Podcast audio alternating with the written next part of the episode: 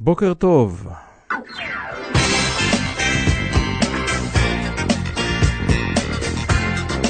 Good morning.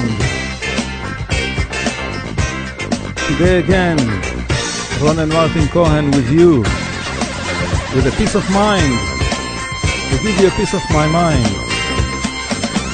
Geopolitics, social issues, history, science, philosophy, and a lot of music.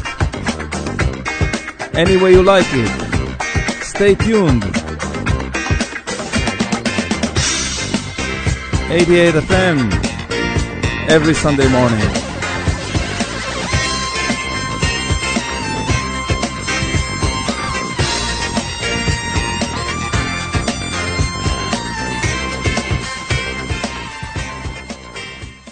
Yes, the technological dictatorship keeps on invading Australia and gradually enslaves us all, but the idle, spineless, overfed majority uses denial, suppression, and embedded fear to ignore it and even collaborate with it. It's very convenient. Which puts the brave, loud minority in a status of lunatics, delusional people, to say the least. No one in the future will appreciate our struggle for mankind, social stability and justice, and the fight for free consciousness and not invaded brains. Ethics always 10 years after technology. My worst concern in the implications of the deportation of Gazans to North Sinai Desert. United Nations, Egypt, and the USA will have to take charge of the relocation and rehabilitation of 2.3, 2.4 million people. Egypt will demand a big pay from the USA over funding economically and defense, a recognition that Gaza Strip will stay Egyptian soil. They will not give this kind of soil to the infidel Jews, military power and nuclear industry as well. The main defeat consequences will fall on Israel, the most extortable component of the fifth Gazan war. Most of it is Israelis' 55 years long, spineless and visionless policies. It won't have the power to protect its vital interests and mainly will be enslaved by the USA to its global interests, just like in 1973. Iran's interests won't be reduced or restricted because of this war, but vice versa. The collaboration with Saudi Arabia will act against Israel. Saudi Arabia may impostor as a mediator or a quiet party. The most important shift in Europe public opinion will be the acceptance of the Islamic genocide as a legitimate means of war. In Europe and, of course, in the Middle East, the nihilist neoliberal EU society, a genetically anti Semite society, will continue to compassionate Muslim terrorists, inhuman murderers societies, even when they terrorize their own local citizens, just because they look poor and miserable on falsifying media. Without doubting and asking what are the reasons of those self caused atrocities. Being murderous, cruel societies like Iran, Sudan, Afghanistan, Yemen, Iraq, Syria, which butchered millions of their own people are not a good enough reason to declare these nations as inhuman terrorist societies and their immigrants as deportable straight to hell out of Europe. This scenario of mine is the easier disaster. The graver one is that USA will impose on Israel to retreat and re-establish a new Hamas or just like Hamas state in Gaza. The implications of weakening Israel and strengthening the Israeli Arab and Palestinians in order to start their own massacre inside Israel will be even more dangerous. המזרחן פרופסור הלל כהן ניתח את השפעת תעמולת פייסבוק של השב"כ בתוך איו"ש. מטרת היוזמה היא, על בסיס דפי פייסבוק, ליצור מצג שווא של חיים נורמליים שקטים כביכול בשטחי הרשות הפלסטינית, כדי להזיז את דעת הרוב הדומם והפחדן בחברה הפלסטינית למצב שמרב מאמצם יוקדש לפרנסה ולמשפחה, ולא להצטרפות לתנזים, לחמאס ולכוחות טרור אחרים. כך אולי יצליחו להמעיט בהתנגדות האלימה למצב השליטה של צה"ל בשטחי B. התעמולה הזו התעלמה מהעימותים על בסיס דתי ולאומי באיו"ש והציגה את הפעילות נגד צה"ל כפוגעת באינטרס החיים הרגילים של הפלסטינים, מה שנקרא לא כדאי לכם. גם השב"כ וגם צה"ל מפעילים הנדסת תודעה מול הפלסטינים. במאמץ הזה משולבים מזרחנים, פסיכולוגים ומומחי שיווק. דרך הפנייה אליהם מתאימה למבנה החברתי הערבי. כלומר, לפנות אליהם כבעל סמכות תקיף, אבל מכבד. עדיף לפעול בעצתו ולהרוויח מכך. שילוב של איום והבטחה. יש לזכור שרכזי שב"כ אחראים על כלכלת היחיד באיו"ש. לרכזים האלה ניתן לתת או להחרים אישור עבודה בתוך ישראל, וזה תלוי כמובן בבדיקה ביטחונית. דוגמה הייתה כשביוני 2020 הרג מש... משמר מחסום את מוחמד עריקאת כשדהר למחסום באופן שלדעת המאבטחים מסכן אותם. מוחמד עריקאת נפצע קשה והושאר על הקרקע מדמם למוות. כלומר, מגיני המחסום לא פינו אותו. רכז השב"כ, קפטן פאדי, כך הם קוראים לו, לקח את הטלפון שלו, אבל לא דאג להצילו. פלסטינים טענו שהוא מיהר לאסוף את אמו לחתונת אחותו, ולכן לא הייתה לו הנאה לבצע פיגוע התאבדות. קפטן פאדי פרסם בדף הפייסבוק ביקורת על פעולתו של מוחמד עריקאת כהתאבדות, שזה דבר שאסור לפי האסלאם, וחוסר אחריות. המגיבים המקומיים התקוממו וראו במנוח שהיד למען המולדת, מה שמצופה כמובן. והציבור הרחב הגיב, רכז השב"כ לא יקבע לנו מיהו שהיד המולדת. בדף מתפרסמים איורים של שילוב בין דגלים ישראלי ופלסטיני, צילומי כפרים שלווים, הכל במטרה להסיט את עניין הציבור מהמאבק הלאומי שלהם לחיי יום-יום. השב"כ כבעצם מסייע למקומיים. כמסתמן ממחקרו של הלל כהן, הפלסטינים מתוחכמים מספיק כדי לקטרג על ניסיונות הנדסת התודעה הברורים, אך יש כאלה המגיבים איחולי שלום ופתרון הסכסוך, תוך הדגשה שהסכסוך מותנה בהוצאת הצבא מהאזור, וזה הכי הכי מתונים. רכז השב"כ ברמאללה, קפטן חוסם, פנה לקהלו בדף בידנא נעיש, כלומר, אנחנו רוצים לחיות, בהבטחה להקל את מצב התושבים, שזה אישורי כניסה לישראל. תן לנו מידע על הטרוריסטים ותקבל שכר. הרוב הדומם שמשווע לפרנסה לא יכל לשתף פעולה עם השב"כ, כי מדובר פה בגילוי מוקדם של פעילי חמאס. באיו"ש, בוגד, דינו, מוות, כולל הוא ומשפחתו. בדפים משולבים פסוקים מהקוראן ופתגמים שיוצרים רושם של התקרבות וכבוד למוסלמים, וכמובן ברכות לחגים, מה שנקרא עיד סעיד, כול עם ואינטום בחר וכאלה דברים, וגם ברכות אלו נדחות על ידי המשיבים.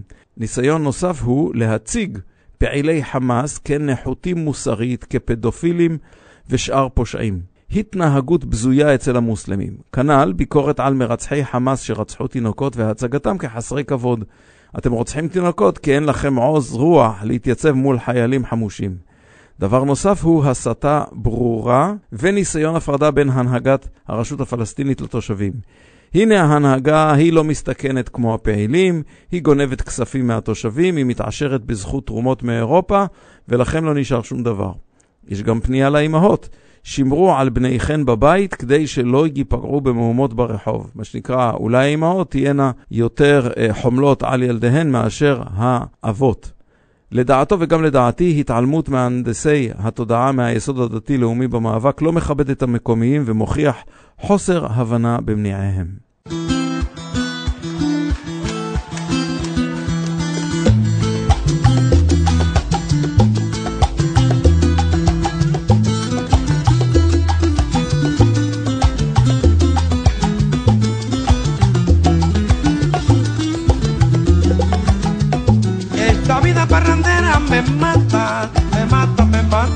Alcoba.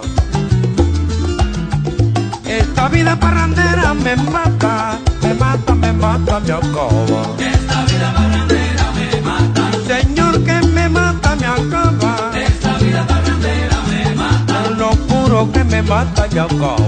Esta vida parrandera me mata. Mi vida, qué linda que eres, no me canso de mirarte pero no me atrevo a hablarte porque no sé si me quieres. Si alguno a ti te dijere que yo me muero por ti, no dudo que esté así y te han dicho la verdad.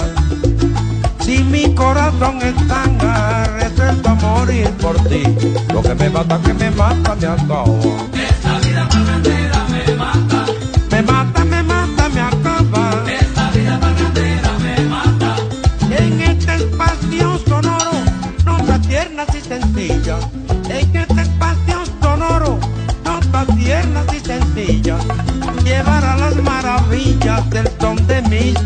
De oro. Me mata que me mata, me acaba. Esta vida parrandera me mata. Te lo juro, me mata, me acaba. Esta vida parrandera me mata. Yo soy Valera y me llamo la flor de la maravilla. Yo soy Valera y me llamo la flor de la maravilla. Vengo regando semillas por lo alto y por lo llano. Me mata que me mata, me acabo. Señor, me mata, me acabo. Esta vida parrandera me mata. Te lo juro que me mata, me acabo. Esta vida parrandera me mata. Kiki, ponle y abusa. Esta vida parrandera me mata. Te autorizo.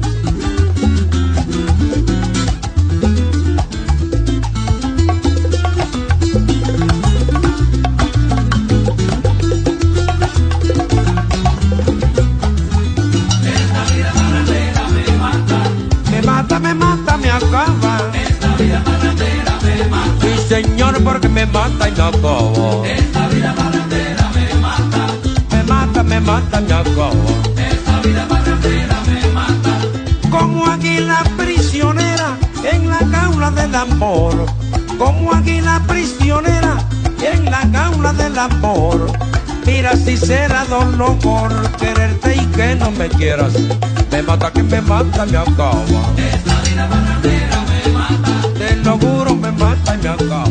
Esta vida parrandera me mata. Por mi madre que me mata y me acaba. Esta vida parrandera me mata. Esta vida parrandera me mata. Esta vida parrandera me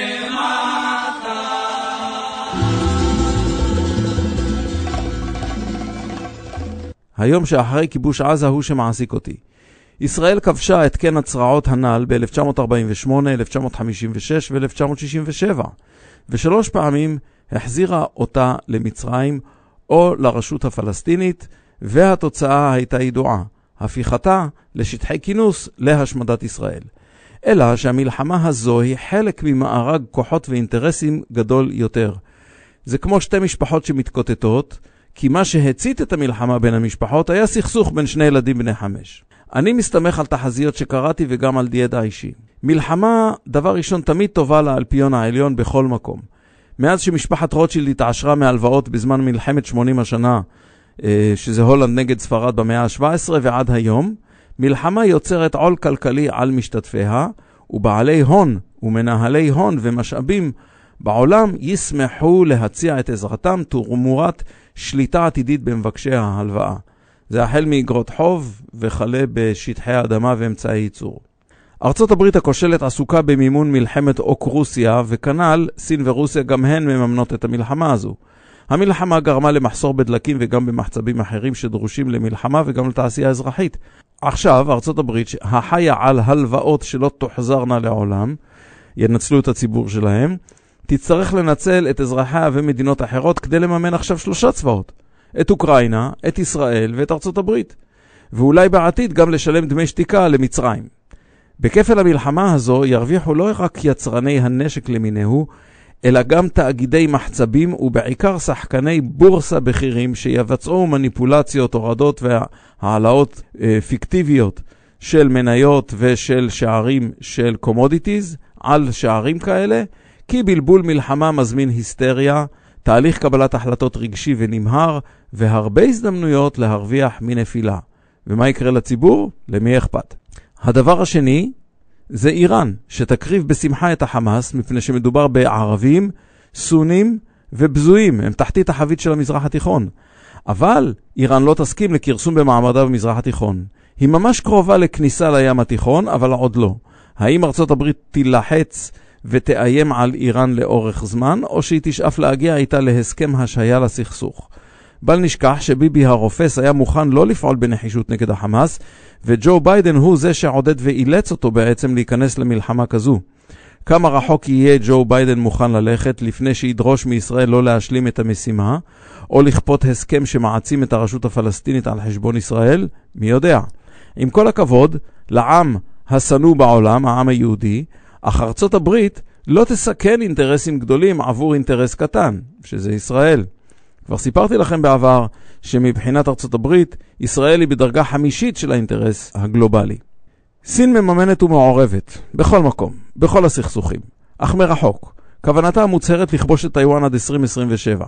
מצוקה כלכלית של שתי המלחמות הנ"ל וגידול כוחה של סין יקרב אותה לכיבוש מוקדם אפילו יותר. בסין אין בחירות, אין עיתונות חופשית, אין שליטה של תאגידים ואין דעת קהל. כלומר, לסין אין, אין את המגבלות שיש לארצות הברית. סין מחליטה, וארצות הברית מגיבה. ג'ו ביידן ייתפס בחולשתו מול קואליציית הרשע והמשת"פים שלו באירופה, וכך הוא עלול להפסיד את הבחירות לדונלד טראמפ. ביידן מסתמך על המיעוט המוסלמי והמחנה הניאו-ליברלי וחלק מהמגזר השחור הלטיני בתוך ארצות הברית. אלה המצביעים בשבילו. חלק מרשות המשפט אפילו גם היא לטובתו.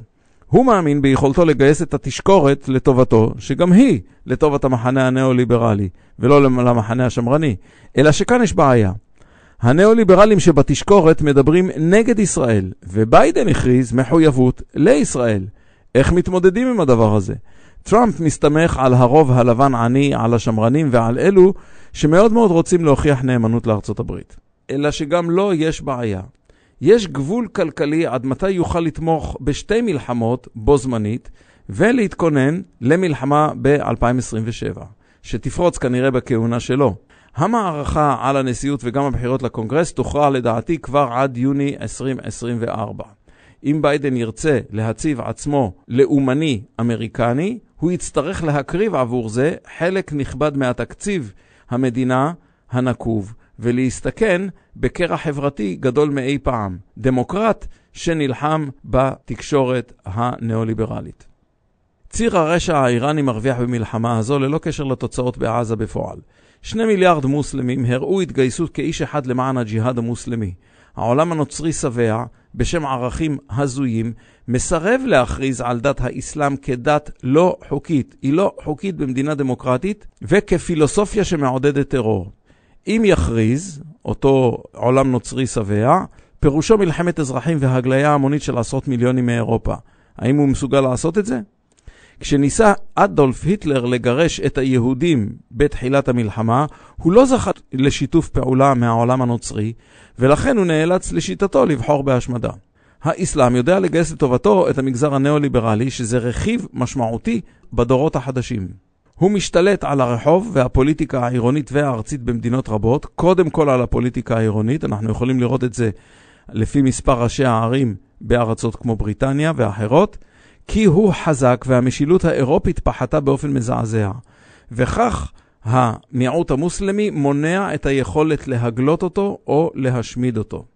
המסר המוסלמי פשטני, נחרץ, סוחף, מהיר, נחוש ומתאים לבעלי חשיבה פרימיטיבית, כמו בעולם השלישי, כמו ציבור עני, כמו ניאו-ליברלים שבעים, ולא מעט אקדמאים נוהרים אחרי רכ... רכיב המסכנות בתת התרבות האלימה והרצחנית הזאת. לאירופה הנוצרית, שהיא אנטישמית מלידה, נותרה רק ברירה תודעתית אחת כדי להשלים עם התוקפן. מהו? לאמץ את הנרטיב המוסלמי. מהו הנרטיב? היהודים באו מאירופה, פלשו לאדמה מוסלמית קדושה שלהם עוד מאז בריאת העולם, השתלטו, עשקו, גירשו את העם הפלסטיני המסכן, ועתה הם מאיימים להשמידם. ג'נוסייד בעזה. הפתרון הצודק? כמובן, להחזיר את היהודים לאירופה או להשמידם, כי האירופים הרי לא מוכנים לקבל שישה מיליון אה, יהודים, נכון? פתרון היטלר שנוסה והצליח, מה שהצליח באירופה יכול להצליח גם במזרח התיכון. אז למה לא אנחנו? הרוב הדומם באירופה ייפול לתוך מלכודת האימה והסחטנות הידועה. בואו נקריב משהו למען המוסלמים ונקנה חמש שנות שקט מהמיעוט המוסלמי. זה מוזר מאוד, מפני שהמוסלמים שרפו בצרפת 200 כנסיות, ועד עכשיו אין שקט. עכשוויזם של המעמד הנמוך. ישראל תוקרב ברצון, אלא אם תחסה תחת האינטרס של ארצות הברית, שהרי לישראל אין שום בעיה שישראל תושמד. ארצות הברית נופלת גם למלכודת הסחיטה. היא צריכה לקנות שקט מול איראן כמובילת האינטרסים הסינים במזרח התיכון. אני כבר חזיתי בעבר שסין מתפשטת לאירופה בשלושה ראשים, רוסיה מצפון, איראן מדרום והמזרח התיכון, והכלכלה הסינית מאפריקה. הקולוניאליזם הרצחני שניהלו ארצות הברית, בריטניה, צרפת ואחרות באפריקה מאות שנים, משנה את מרכז הכובד לכיוון סין ולמתן עצמאות מה של מדינות אפריקה נגד ה-IMF ונגד הקולוניאליזם הלבן. האם הקולוניאליזם הצהוב עדיף? ברור שהוא פחות אלים נכון להיום, אבל נחרץ יותר מחר. הנקודה הישראלית, עתיד ישראל לא מעניין את כל המגזרים בישראל. החרדים והערבים הראו את תפיסת העולם שלהם ואת סדר עדיפותם. ממשלות ישראל כבר 40 שנה עשו הכל כדי להרוס את המשילות בפסבדו-מדינה הזו ולעודד את הפלגנות והשבטיות. בעיקר כי זה התאים לאלפיון העליון. את המגזר המשיחי מעניין העתיד, אך רק כהכנה למלחמת גוג ומגוג, שבה יישמדו החילונים, לפי הפילוסופיה עוד שכתב אותה הרב אברהם יצחק הכהן קוק. המגזר היהודי שאינו נכלל בכל אלה לא מוכן ולא מסוגל לייצר חזון של דמות המדינה כמדינה משמעותית. ותרכיב הכלים והכללים שיבטיחו את שלומה וביטחונה החיצוני מחד, ואת תקינותה החברתית מאידך. הוא פשוט לא מסוגל. אין לו, אין לו את הכלים לעשות את זה, אין לו את התודעה לעשות את זה, ולדעתי גם מעולם לא היה לו, עוד מאז קום המדינה. הזנחה של כל אחד מהרכיבים האלה, בין אם הרכיבים ה... של הביטחון החיצוני ובין אם הרכיבים של הביטחון הפנימי, משרת בסופו של דבר את האלפיון העליון, וכמובן מזיק לכל השאר. כיוון ששעון החול היהודי בישראל התקצר מאוד, אני לא רואה שום סיכוי, לא לשיקום ואפילו לא למצב שמונע הידרדרות שתסכן קיומית את היהודים בחלקת יהדות הקטנה שנקראת ארץ ישראל, וכמובן היא תעודד את השמדתם. מבחינת הייעוד היהודי, נכון להיום, נראה לי שהתפיסה היהודית הגלותית היא זו שמנצחת. ומה היא? הסיכוי להתקיים בצל שליט נוצרי, עם כל האיומים שיש בו, יותר גדול מהסיכוי להתקיים בצל שליט יהודי בלתי ראוי במזרח התיכון. זאת התפיסה של היהדות הגלותית, ודרך אגב, נכון להיום מספרית יש יותר יהודים בגלויות מאשר בתוך ישראל. בכל מקרה, המחנה החילוני שלומאי לא מסוגל לוותר על אמונותיו ויוהרתו, בדיוק כפי שהמוסלמים החרדים והמשיחיים לא יוותרו. ולכן אין כוחות שיהיו מסוגלים להקים מדינה סוציאל דמוקרטית מבפנים ותוקפנית לוחמנית מבחוץ.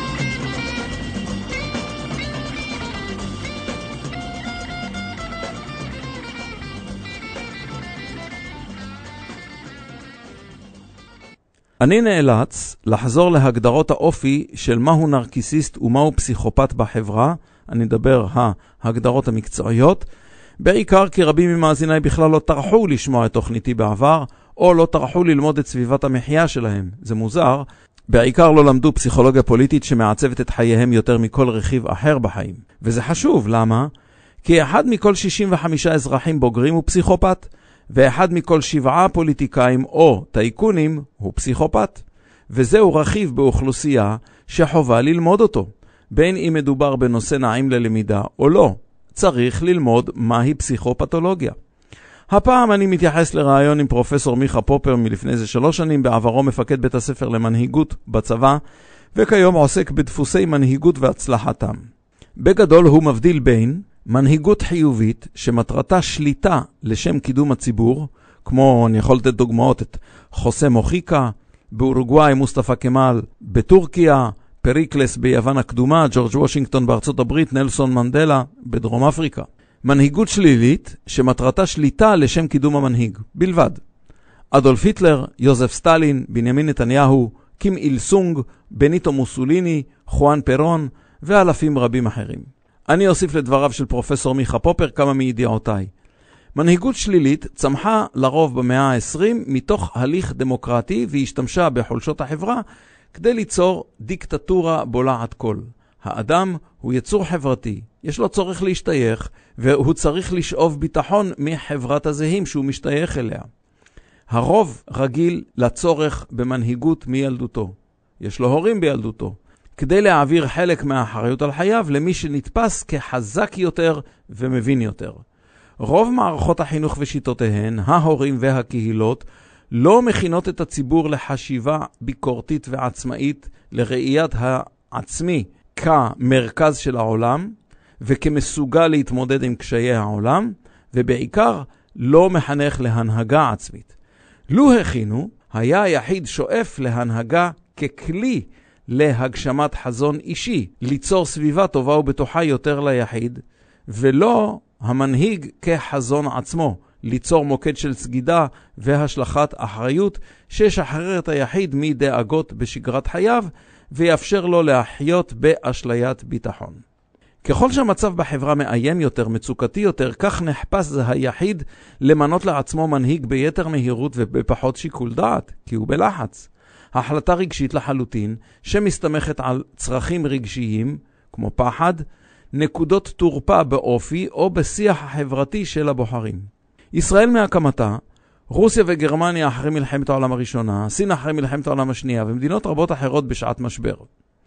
מנהיג רעיל שנבחר בבחירות דמוקרטיות במאה ה-20, כמו לדוגמה בנימין נתניהו, ויקטור אורבן, רג'פ טאיפ ארדוגן, אסמאעיל הנייה ואדולף היטלר, כולם משתמשים בקרקע חברתית ותודעתית שהיא בשלה למיסוד של דיקטטורה.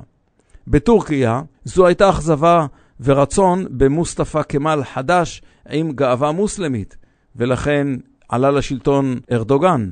במדינת עזה זו הייתה תחושת השחרור מהיהודים ורצחנות מובנית בחברה דתית מחויבת ועוני רב שהעלו את החמאס. בגרמניה הנאצית היה זה משבר כלכלי עמוק, פיצול חברתי אלים, חוסר משילות וכבוד לאומי רמוס.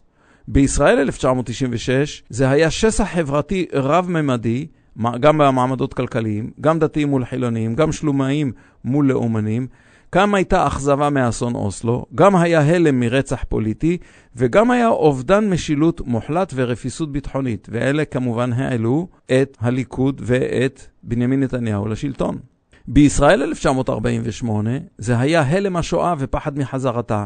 היו שסעים חברתיים קשים כבר אז, היה עוני ומחסור, וזה העלה כמובן דיקטטורה של הבולשביקים. הציבור מקבל מענה זמני לפחדיו מהמציאות, ומאמין שהמנהיג הרעיל הוא גם זה שיושיע. ככל שהוא מפחיד ומסית יותר, כך בטוח הציבור שהפתרון גם לפחדים נמצא בידיו. ציבור במצוקה מוכן לכל אשליה של פתרון. כמו חולה סרטן קשה שמחפש תרופות אליל.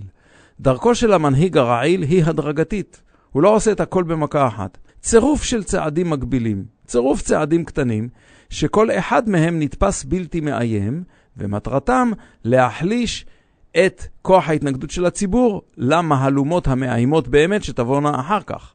מטרתן, קיבוע שלטונו לעולם ועד. מיכה פופר משווה את אימוץ המנהיג לתגובה רגשית באתית האהבות. האדרה של תכונות חיוביות והתעלמות מהתכונות השליליות. עיוורון מוחלט בתהליך קבלת ההחלטות. לא כל אדם כריזמטי הוא רעיל, אבל כל אדם רעיל הוא כריזמטי. מטרתו להשאיר את הציבור מאוהב. מתמקד בדימוי של המנהיג ומתעלם ממגרעותיו, גם כשמגרעות אלה ממיטות עליו אסון. לפני כן, הוא סוקר את הגדרת הנרקיסיזם לפי ספר ה-DSM. זה ספר המגדיר של מחלות הנפש העולמי. דבר ראשון בנרקיסיזם, תחושת גדלות וחשיבות עצמית. ראייה עצמית ככוח עליון. הזיות על כוח, אהבה, עושר והצלחה. תחושה שהנרקיסיסט הוא בעצם כל יכול, הוא מורם מעם, וכיוון שהוא מורם מעם, מגיע לו הכל, יש לו זכויות יתר. סובביו אינם בני האדם שווים לו, הם לא בני אדם בכלל, אלא הם כלים לשימוש חד פעמי, עד שיותר לא ניתן יהיה לנצל אותם והם כבר לא יועילו לנרקיסיסט בדרך להשגת הגדולה שלו. אגוצנטריזם מוחלט, ריק נפשי פנימי, ולכן את הריק הנפשי הזה צריך להזין על ידי אהדת ההמונים, ולכן שימוש אין סופי במשרתים וסוגדים, יכולת תקשורת המונים טובה, רטוריקה מעולה, קריאת הקהל ורגשותיו, הוא יודע לקרוא אותו בדיוק ויודע מה הקהל צריך מבחינה רגשית, ומנצל ניצול ציני של החולשות האלה לצרכיו שלו. יעילות קרה וחסרת אנושיות בשימוש בציבור לכל צורך אישי. אני אוסיף על נרקיסיזם את הפסיכופתולוגיה, שזה השלב הבא, שזה הפקת הנאה מהשפלה ועינוי של הזולת, בעיקר אם הוא חסיד שוטה של המנהיג. צורך אדיר בשליטה על הזולת, עד כדי סממנים של נקרופיליה. מה זה? שאיבת הנאה מחידלון וחוסר אונים של הזולת. אתה פשוט נהנה מזה שאתה מתפעל את הזולת כבובה על חוט. מדובר כאן לדעתי בשנאה שמתחזה לאהבה, וזה נפוץ מאוד במערכות זוגיות רעילות. אצל מנהיגים פוליטיים זה גם נפוץ, אצל מנהלי תאגידים זה גם נפוץ, כהני דת ומי... ודומיהם. הם בעצם שונאים את הציבור הסוגד להם, אבל זה מתחזה לאהבה. למנהיג החיובי יש עולם עשיר ובטוח יותר ממונהגיו. הוא יותר חזק ממונהגיו, ולכן אין לו בעיה להיפרד מהשלטון. כשהגיע הזמן של מיצוי היכולת, או שהוא הגיע למטרה שאליה הוא שאף. מיכה פופר טוען שמנהיגים רעילים נמצאים בקצה הרצף הנרקיסיסטי. לא רק שאפתנות אין קץ וחפצון של סובביהם, אלא תאוות שליטה ודריסה של קהל היעד שלהם. כאשר קהל היעד נמצא בכיס, עכשיו הגיע הזמן לדרוס אותם. הרטוריקה של הרעל מתאימה לצורכי העדר.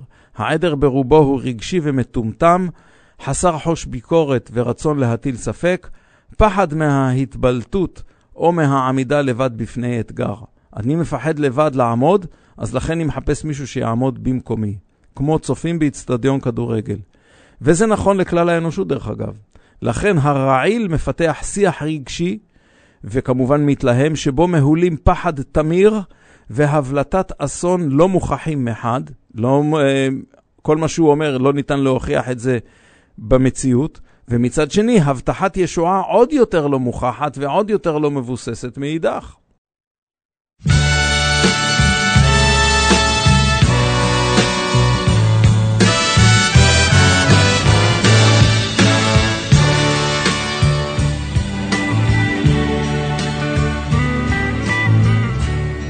Promesa eres tú, eres tú.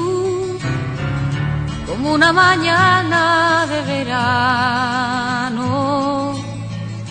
Como una sonrisa eres tú, eres tú. Así, así, eres tú.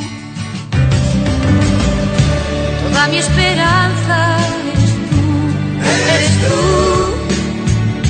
como lluvia fresca fuerte brisa eres tú,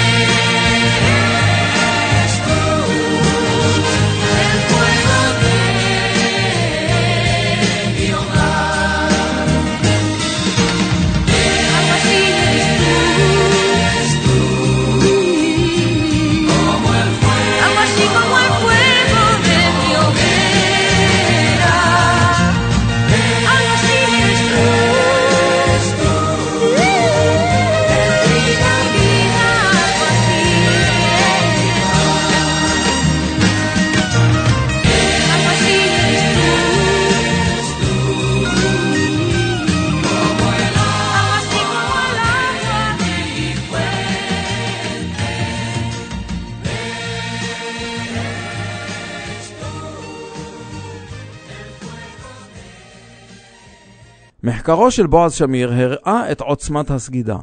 סטודנטים תיארו מנהיגים קרובים אליהם, מורה, מדריך, הורה, אנשים שהם הכירו אותם באופן אישי, ואיך הם הגדירו אותם? הם הגדירו אותם בהגדרות אנושיות ועל בסיס היכרות אישית.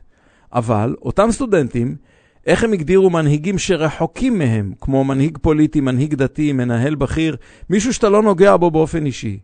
הם הגדירו אותם בהגדרות על-אנושיות וחובקות עולם, כמו גדול מהחיים ודברים מהסוג הזה. מדוע? כי התקשורת עם המנהיג הרחוק אינה תקשורת אישית. היא מסתמכת על רטוריקה ציבורית, היא מסתמכת על סיסמאות והבטחות, היא מסתמכת על מדרג חברתי, בלי יכולת אמיתית של המונהג לבחון את מעשה המנהיג. ולכן הוא בוחן את הדימוי ולא את המעשים. לכן, קביעת דעה שמבוססת על מצג מתוקשר ולא על בחינת עובדות. לעדר, 95% מהאוכלוסייה, אין את הכלים הנפשיים לקשר בין הצהרות המנהיג לקרקע הפעולה החברתית שלו, ולתוצאות מעשיו או מחדליו בפועל. הוא פשוט לא מסוגל לעשות קשר ביניהם. הדבר בלט לדוגמה אצל מנהיגי כתות בארצות הברית, ג'ים ג'ונס, ג'ימי סוואגרט, צ'ארלס מנסון, דיוויד כורש ואחרים. הם כמובן המיתו אסון על הסוגדים שלהם. כנ"ל לא מעט אדמו"רים בחסידות היהודית החרדית. גם שמה אין לך קשר אישי רצוף עם האדמו"ר, ואתה מסתמך על התדמית שלו בציבור. כשהמונהג סוגד למנהיג רעיל, קוראים אצלו, לדעתי, מספר תמורות נפשיות. דבר ראשון, המנהיג הוא בן משפחה רגשי ובמעמד של אלוהים, לכן אין לו חסרונות, ואם יש, הם מבוטאים מתוך תהליך הגאולה שבדרך. כלומר, החסרונות שלו הם חסרונות נחוצים לקראת הגאולה. הסוגד הוא כלי שרת בידי המנהיג, שהרי המנהיג מביא את המונהגים לגאולה, ויש להקריב עבורו גם ברמה של סיכון אישי. אנחנו מוכנים לוותר אפילו על הביטחון האישי שלנו כדי לראות את המנהיג מצליח להביא אותנו יותר קרובים לגאולה. ועוד דבר, אין חוש ביקורת חיצוני, אין עצמיות, אין רצון חופשי, אין מוסר ואין אתיקה. מהות הרצון של היחיד הוא למלא את משאלות האליל, כולל כיצד האליל מגדיר את המונהג. תכונה נוספת שמתאר מיכה פופר, האדרה והתמכרות להערצה, ולכן יש צורך במפגני הערצה שכל הזמן הולכים וגדלים יותר ויותר, וכמובן על ידי קהל שהוא הולך וגדל. בתחום הזה היה לאדולף היטלר ובנימין נתניהו מאפיינים נפשיים זהים. בחייהם הפרטיים הם היו רדופי פחדים עד פרנויה, אבל מול הקהל הם היו עוצמתיים וכובשים. הנה עכשיו, לדוגמה, תוך כדי המלחמה, לבנימין נתניהו אין יכולת לעמוד מול קהל וגם להיות עוצמתי וכובש. אז מה הוא עושה? הוא פשוט לא מופיע בפני הקהל. ככל שהקהל גדל, הפסיכופת הכריזמטי משתכלל והולך, ויכולתו לאבחן את הקהל ולשלוט בו מתעצמת. הוא הופך מומחה לתשקורת ולהנדסת תודעה, הוא מומחה למגבלות כוחו, אך לכן יודע איך למנות לתפקידי מפתח עבדים נרצעים שיקריבו עבורו אפילו את עצמם, יעשו עבורו את הפשעים בציבור, וידאגו שלא ידבק רבב בו עצמו. הוא רגיש לכל תנודה בדעת הקהל ומגיב לה מהר. אין לו חמלה לקהל שלו, אלא שמישות בלבד, הוא פשוט משתמש בהם. כיוון שהמציאות חזקה מהמנהיג, אז אין לו את הרצון לפוצץ את בועת התדמית. ובזמן כישלון נוקטים באמצעי הסתרה. דבר ראשון, הכישלון נובע מ"כולם חברו נגדי". הסביבה בה נאלצתי לתפקד, היא קשרה קשר נגד המנהיג. לא שאני נכשלתי ולא התאמתי את עצמי לסביבה, הסביבה ממש פעלה נגדי. המנהיג לא מזכיר כישלון, אלא פשוט מבטיח, הוא לא אומר בעבר נכשלתי, אלא הוא פשוט מבטיח שבעתיד הוא ישיג יותר ויושיע יותר. הניתוק בין ההבטחה למציאות הכושלת הולך וגדל. בפועל זה מה שהעדר רוצה לשמוע. כיוון שהוא סובל מהכישלון בהווה, הוא רוצה שהעתיד יהיה מושיע אפילו יותר ממה שהיה בעבר. ואת מרב עבודת ההשמצה והעלמת הראיות הוא משאיר לעבדיו. ועוד דבר, הוא מהמם את העדר בהפתעה חדשה. יש איזושהי הפתעה חדשה, בום, יש איזו הצגה חדשה, איזשהו הישג חדש, והוא, מעז... והוא מאדיר אותו באופן פנומנלי שבכלל לא עומד בהגדרת המציאותיות של ההישג הזה, וכל זאת כדי להשכיח את מחדלי העבר. רכישת הסוגד ושעבודו הנפשי נעשים בהדרגה, כמו אצל מחזירים בתשובה. המחזירים בתשובה משדלים את המועמד להשתתף באיזשהו אירוע קטן, לא משהו משמעותי, אה, אירוע קטן, שיקרב אותו לגאולה. האירוע יונגש באופן מחבק ואופטימי, והמטרה, למנוע מהמועמד לשפוט את האירוע הקטן הזה באופן שכלתני, ולהבין לאילו אירועים נוספים תוביל השתתפותו. והשתתפות יולדת מחויבות. כך גם היה תהליך המגבלות החברתיות בגרמניה 1933 עד 1938. קודם כל לרסן את אויבי האומה, שהוגדרו כבר קודם, ואחר כך להרחיב את משרעת האויבים. עכשיו צריך לרסן אויבים נוספים, ודבר הדף דבר. הילדים שם הוכנסו למערכת החינוך הנאצית, ולסוגד, זה שמצטרף למפלגה או משהו כזה, הוא הרי מחפש מושיע. לא נותר לו דבר, אלא למצוא צידוקים לתהליך אליו הוא נסחף ותועל, למעט להצדיק את הדרך. זה מה שנשאר לו, הוא חייב להצדיק את הדרך, כאילו הוא בחר בה בהכרה מלאה, ולא על בסיס מניפולציה רגשית. מה הוא יודע, שהוא היה טיפש? השאלה המעשית ברעיון זה מעיתון הארץ, תודה לעדי שנען שחשף את הרעיון בפניי, היא האם יש תשועה לחברה בישראל. מיכה פופר טוען שיש לפתח מערכת חיסונית ציבורית, חשיבה ביקורתית, אמון כלל ציבורי במערכת ובזולת. מבחינת כלל סוגדיו, הצליח בנימין נתניהו להוכיח מלחמה במחנה השלום החילוני. בזה הוא עמד. בעיקר, דרך אגב, הוא נלחם לא בזכות עצמו, אלא על ידי השבטים הדתיים ועל ידי קיצוץ ברווחה הציבורית. הוא הוכיח הצלחה בדיקטטורת הקורונה, כי ההצלחה הזאת, כן, הדיקטטורה, טעמה לפחדים של רוב הציבור החילוני והמסורתי בישראל, כולל הציבור שמתנגד לנתניהו. הוא הראה הישג בהסכמי השלום עם האמירויות, שזו הצלחה מדינית, והוא הראה הצלחה בחילוץ המדינה ממ- ממשבר כלכלי ב-2003. הוא גם ניכס לעצמו את ההדרה הכלכלית בישראל מאז 1990. הוא הציג את עצמו כחזק ביטחונית, כשבפועל הוא תרם להרס הביטחון. לדעתי, תנאי הפתיחה לתהליך הבראה בישראל לא בשלו ולא יבשילו. מיכה פופר פשוט טועה. מפני שהנושא הזה של חשיבה ביקורתית ועצמאות מחשבתית בישראל לא קיים ולא יהיה קיים. לכן יכולת העדר לפתח סוף סוף אישיות עצמית ואתיקה ציבורית שואפים לאפס.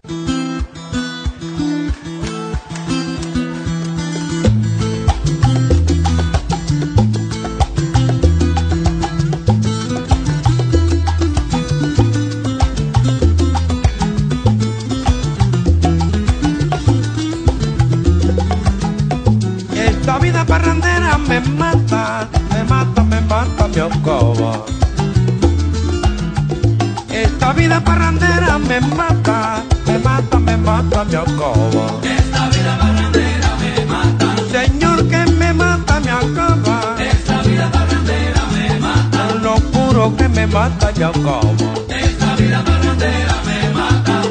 Mi vida qué linda que eres, no me canso de mirarte, pero no me atrevo a hablarte, porque no sé si me quieres. Si alguno a ti te dijere que yo me muero por ti, no dudo que estén así y te han dicho la verdad.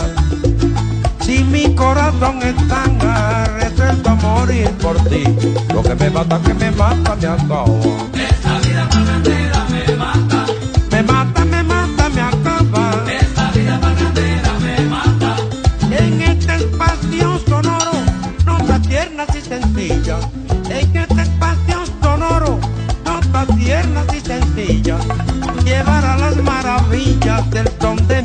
cuerdas de oro.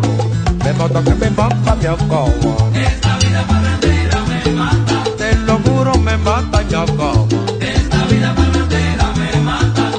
Yo soy Valera y me llamo la flor de la maravilla. Yo soy Valera y me llamo la flor de la maravilla. Vengo regando semillas por lo alto y por lo llano. Me mata que me mata, me acabo. Me mata. Esta vida barrandera me mata. Te lo juro que me mata, me acabo. Esta vida barrandera me mata. Kiki, ponle y abusa. Esta vida barrandera me mata. Te autorizo.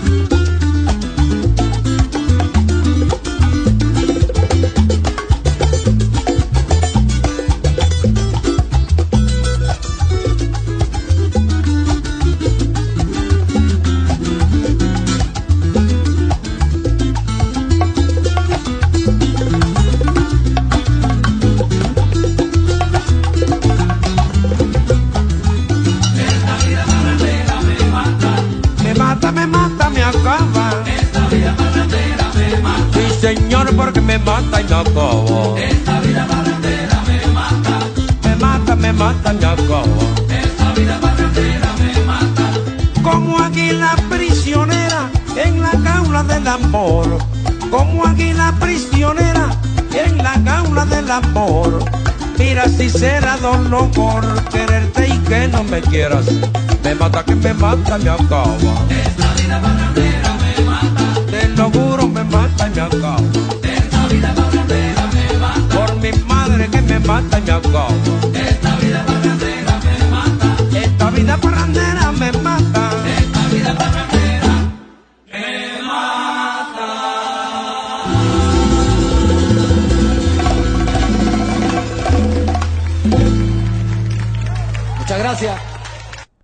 שיחונים ברשת, כמו צ'אט, בלוג וכן הלאה, הפכו לנפוצים מאז שנת 2000, וכך החלו להופיע מצעים ברשת שמאפשרים טיפול נפשי, הייתם מאמינים? בין בתכתובת או שיחות וידאו.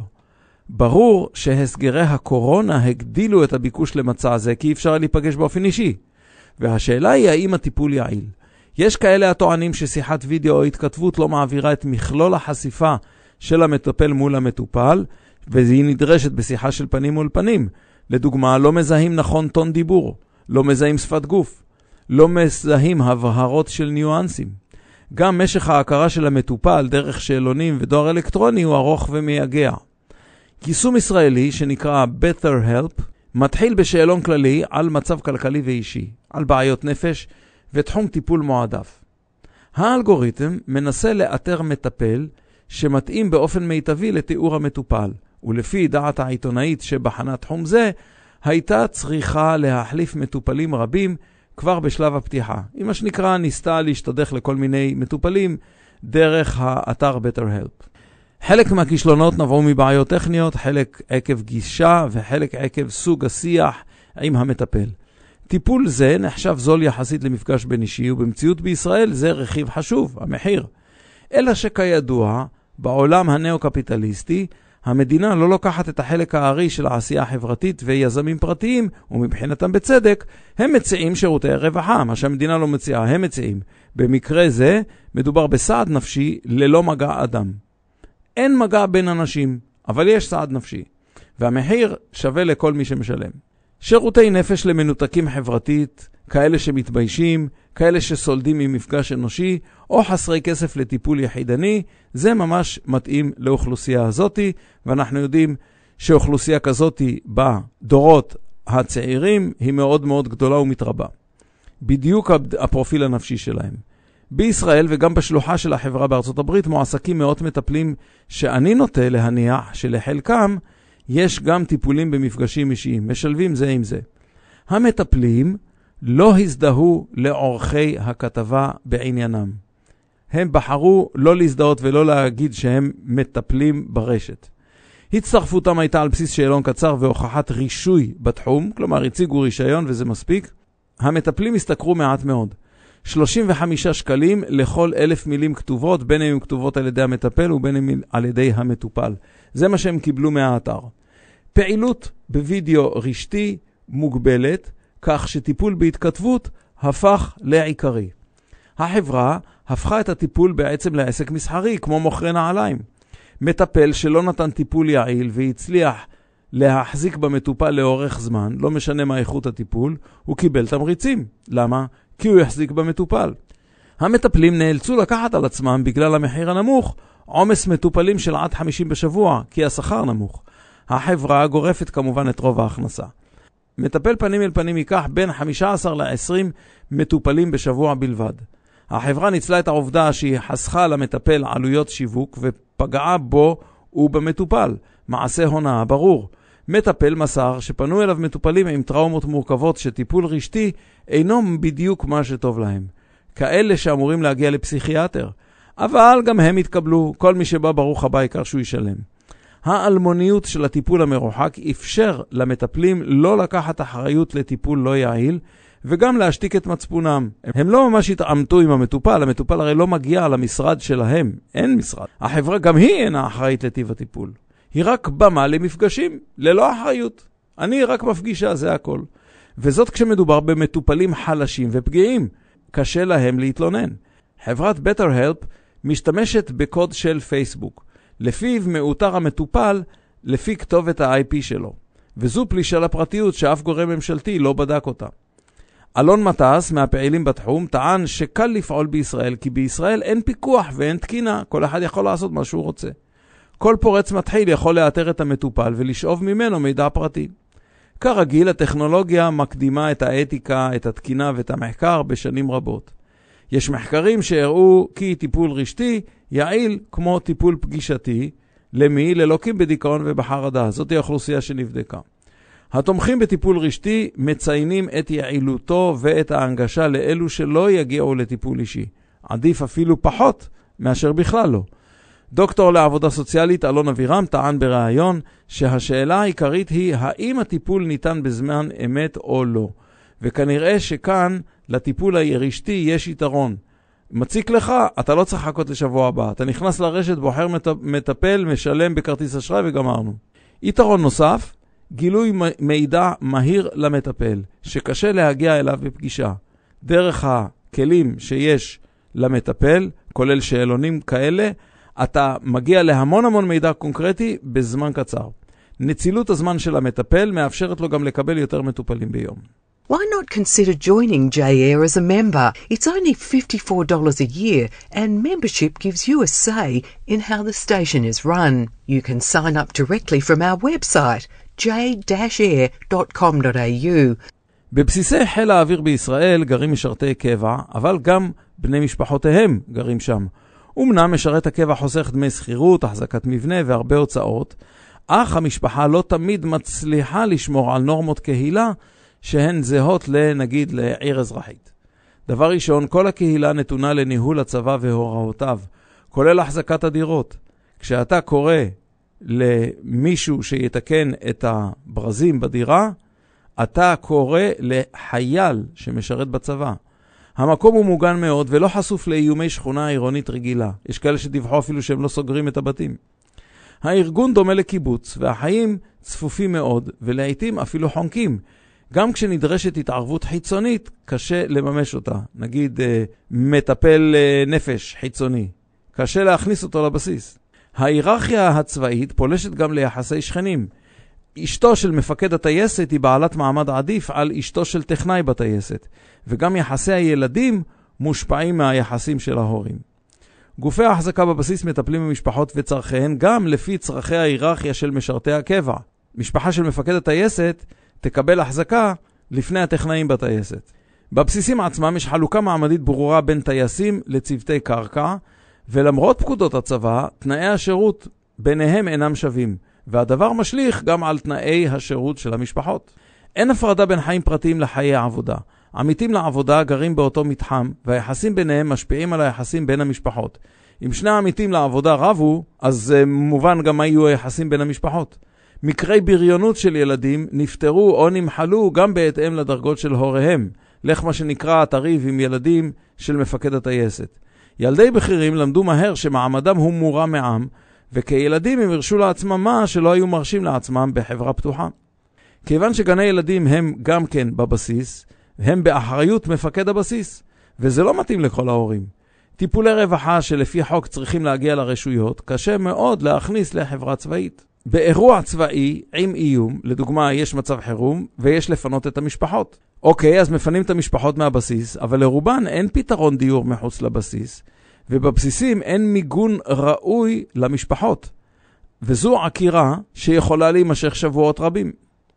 המשרתים, רובם אנשים, גברים, חייבים להיות זמינים כל יום וכל היום. העול נופל רק על האימהות, מה שאומר שלהן קשה לפתח קריירה, ובוודאי יש בעיה להביא מטפלת מבחוץ. אימהות רבות נאלצו לוותר על התפתחות עצמית עבור יתרונות כלכליים. ועוד דבר שמציק לחיי המשפחה הסדירים, כל קיץ יש תחלופת תפקידים, משהו כמו 25% מהמשפחות עוזבות, ואז באות חדשות. הילדים חיים בחוסר קביעות, חברים לשנה, חברים לשנתיים, ואז צריכים להיפרד מהחברים. והם לא זוכים לגדול באותה חברה באופן רציף. חיי הקיבוץ הצבאי הזה רחוקים ומנותקים מהעיר.